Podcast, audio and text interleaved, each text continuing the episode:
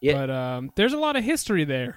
It sure is. Yeah, it goes back uh, a long. It's a very old country. It is maybe the oldest country. I don't know. no, it's not. You know It's what, what is not the oldest country? China? China. Okay. America. China is five thousand years old. There's no way. Uh, well, it goes back a while, but I I was curious this week about the origins of the U.S. and Iran, the, the, how to, how our relationship developed, and a lot of that goes back to the '50s.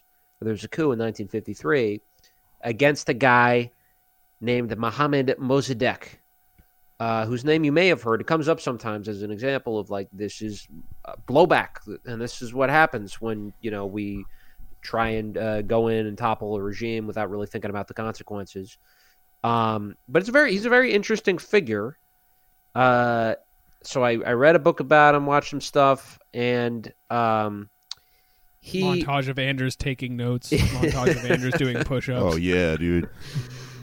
uh, he was born in the 1880s uh, at, Whoa. during a time known as the Belle Epoque, which is French term, uh, which sort of means like a things are changing, like the modern beautiful age.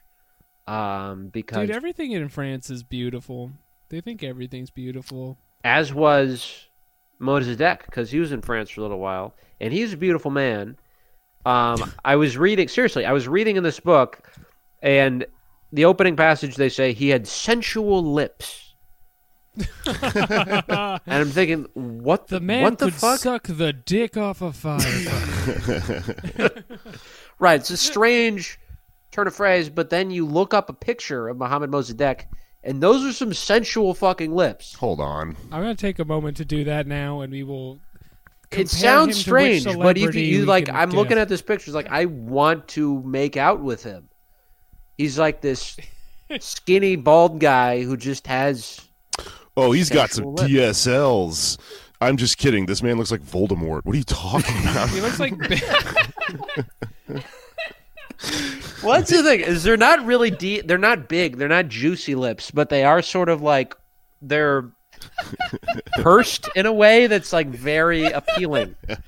You know what I mean? okay, I looked up. I've never been more surprised by a picture than the description and then looking up this guy. Well, so and wait. Seeing what looks like Ben Kingsley pretending to be Gandhi.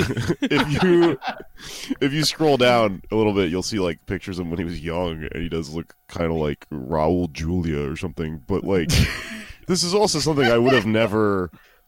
Like, if you hadn't set it up this way, I would have never seen a picture of this man and been like, "That man's got some big juicy lips." That's just a face. he has a good mustache in this one on angelfire.com, Mhm, Looking right at it. which is a website I have not thought about in a decade. Well, so the people who were probably the most happy about him coming to power in the early 50s were cartoonists around the world because they were just like thrilled that they get to draw this guy. Draw those big, Finally, dummy, thick someone lips. with beautiful lips. I've been waiting for this moment. This is when Ben As Garrison Walt Disney. like was formed. this is how Walt Disney came up with Donald Duck. He was just like, I gotta capture those lips, more like a beak.